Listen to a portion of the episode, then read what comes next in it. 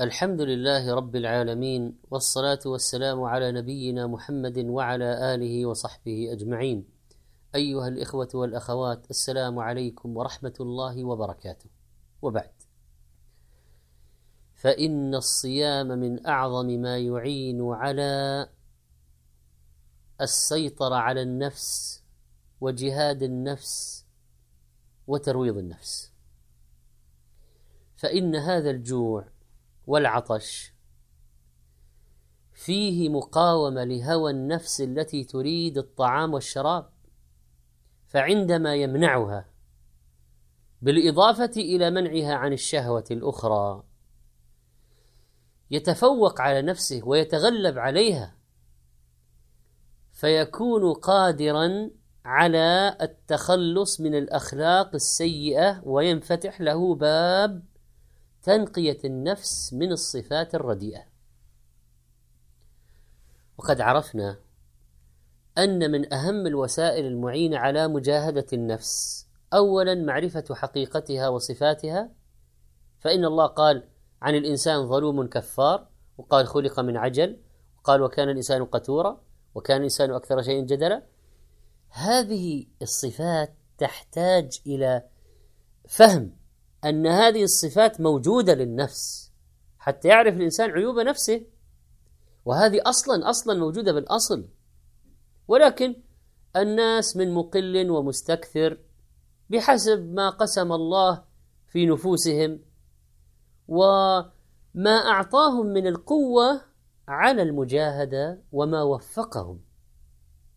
سبحانه وتعالى إلى أن يأخذوا بأنفسهم إلى طريق الهداية. ثانيا التخلية والتحلية. يعني يخلص نفسه من الأمراض وينقيها من العيوب ثم يحليها بطاعة الله سبحانه وتعالى. ثم الدعاء والاستعاذة بالله من شرها ثم تخلية النفس من الأمراض والعيوب وتحليتها بطاعة الله تعالى. والتعويد على الخير. إنما العلم بالتعلم والحلم بالتحلم. ومن يتحرى الخير يعطه ومن يتوقى الشر يوقه. والدعاء والاستعاذة بالله من شرها اللهم آتي نفسي تقواها. نعوذ بالله من شرور أنفسنا. ثم إجبار النفس على فعل الخير وإكراه النفس على ذلك لأنها لا ترتاح إلا بالتعب ولا تكرم إلا بالإهانة. ثم يحاسب نفسه حسابا صعبا دقيقا طويلا لينجو. ثم ينوع العباده والعمل. وهذا الشهر العظيم من أعظم آه، الفرص في هذا الباب. ذكر قراءة قرآن صلاة قيام أمر بالمعروف ونهي عن المنكر طعام الطعام قضاء الحوائج إغاثة الملهوفين والعطف على الفقراء والمساكين.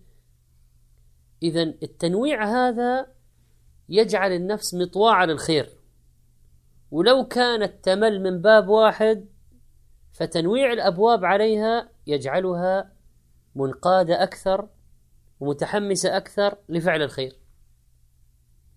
والإنسان إذا تنقل بين منازل الطاعات يعني تارة صيام تارة في قيام وتارة في آه، خدمة عباد الله وتارة في آه، الذكر وتارة في قراءة القرآن وتارة في الاعتكاف وتارة آه، يعطي الزكاة ويسلمها ويحسبها وتارة في الأعمال الأخرى من زيارة مريض واتباع جنازة ونحو ذلك تتنوع العبادات فتزكو النفس أكثر ويزداد الرصيد ثم لا بد من شحذ الهمة والأخذ بالعزيمة.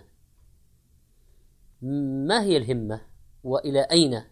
وما هو الهدف؟ وما هو الطموح؟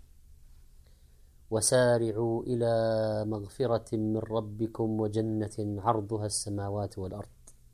وأيضا مسايسة النفس ومعرفة الطرق التي يدخل عليها بها. حكي أن شيخا سار مع صاحب له فمر ببئر فأراد الصاحب أن يشرب فقال له الشيخ اصبر إلى البئر الأخرى. وكان هنالك على مبعده آبار. فلما وصل الثانية أراد أن يشرب فقال له اصبر إلى الثالثة. حتى وصل البيت. فقال له هكذا تصبر على محرمات الدنيا. ونحن نعلم أن شرب الماء مباح من البئر الأولى. لكن أحيانا النفس تحتاج إلى ترويض بمنعها من بعض المباحات لئلا تصاب بالأشر والبطر وبمنعها من الاستمرار في آه، النهل من المباحات والأخذ من المباحات. حتى لا تصاب كذلك بها. ونحن نعلم أن شرب الماء مباح من البئر الأولى ولكن النفس أحيانا تحتاج إلى منعها من بعض المباحات حتى لا تأشر وتبطر. وتحتاج أحيانا إلى كفها آه، بعدما أخذت نصيبا من المباحات عن الاسترسال في المباحات حتى أيضا لا تأسن ولا تصاب بالترف والقعود. ولذلك الإنسان إذا صبر نفسه صبرت. والنفس كالطفل إن تهمله شب على حب الرضاع وإن تفطمه ينفطم. وجاهد النفس والشيطان واعصهما وإن هما محضاك النصح فاتهم. فإن قال قائل كيف نعرف عيوبنا لنجاهدها؟ فالجواب العاقل هو الذي ينشغل بمعرفة عيوب نفسه ويتأمل ويتدبر ويقارن بما ورد في الكتاب والسنة. بينما المنافق مشغول عن عيوب نفسه تماما ومنشغل بعيوب الآخرين يبحث عنها لينشرها. وعن عمرو بن عبد الله قال لا أحسب الرجل ينظر في عيوب الناس إلا من غفلة قد غفلها عن نفسه وقال محمد بن سيرين التقي عن الخطائين مشغول. وإن أكثر الناس خطايا أكثرهم ذكرا لخطايا الناس. قال الشاعر عجبت لمن يبكي على موت غيره دموعا ولا يبكي على موته دما وأعجب من ذا أن يرى عيب غيره عظيما وفي عينيه عن عيبه عمى. عجبت لمن يبكي على موت غيره دموعا ولا يبكي على موته دما. وأعجب من ذا أن يرى عيب غيره عظيما وفي عينيه عن عيبه عمى. وهذه بعض الطرق لمعرفة عيوب النفس. أولا العلم فالنظر في كتاب الله عز وجل وسنة نبيه صلى الله عليه وسلم يوقفك على أمراض نفسك ويشخصها لك ويبين لك صفات الذميمة وكيف تتجنبها وتعالجها. كما يذكرك بصفاتك الطيبة وكيف تلتزم بها وتحلي نفسك بها. ثم أن يجلس المسلم بين يدي شيخ بصير بالعيوب عيوب النفوس. وهذا هو المربي هذا هو المعلم. الذي عنده خبرة بخفايا الآفات وعنده دربة فيقول له بصرني بعيوب نفسي.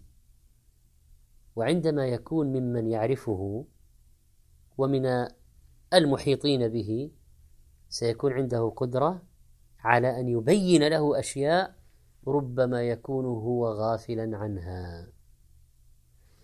ولذلك فإن الأخ الناصح الشفيق من دوره هذا أن يبصرك بعيوبك ويرى ذلك واجبا عليه.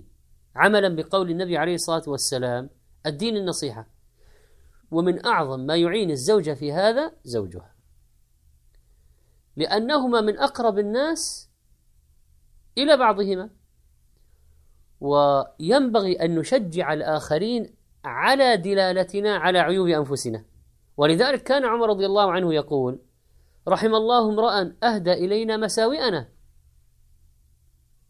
ولنتأمل في قول أهدى إلينا يعني عنده حسن عرض وهو يدلنا على عيوب أنفسنا بطريقة تساعدنا على تلافي الأخطاء وإصلاح الانحرافات. أسلوب النصيحة في هذا من الطرف الآخر مهم حتى يشجع صاحب النفس على تربية نفسه ومعالجة عيوبها. وقال ميمون بن مهران قل لي في وجه ما أكره فإن الرجل لا ينصح أخاه حتى يقول له في وجه ما يكرهه يعني لابد أن تكون القضية فيها صراحة وفيها وضوح ولو كانت مؤلمة.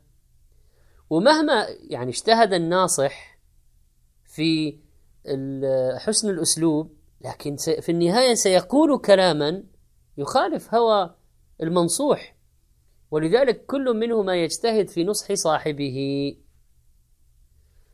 وللأسف فإن أكثر علاقات الناس ببعض اليوم مبنية على المجاملة وقليلا ما تجد من يدلك على عيوب نفسك مريدا الإخلاص.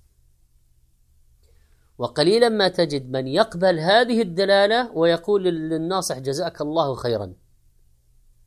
وربما أيضا دله بالمقابل على ما ينفعه في هذا الباب.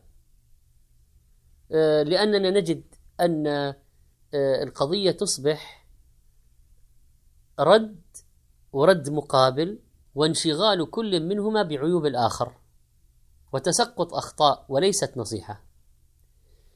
وعين الرضا عن كل عيب كليلة ولكن عين السخط تبدي المساوية. ولعل انتفاع الإنسان بعدو مشاح أحيانا في هذا الباب أكثر من انتفاعه من صديق مداهن. انتفاع الإنسان أحيانا في قضية معالجة عيوب نفسه بعدو مشاح أكثر من انتفاعه بصديق مداهن يثني عليه ويمدحه ويخفي عنه عيوبه. ومخالطة الأخيار والدعاة والناصحين والمخلصين والأوفياء هي التي تجعل الإنسان يتقدم ويتعلم ويقوم نفسه. نسأل الله تعالى أن يقينا شر أنفسنا وأن يعيننا على ذكره وشكره وحسن عبادته وأن يهيئ لنا من أمرنا رشدا وصلى الله وسلم على نبينا محمد.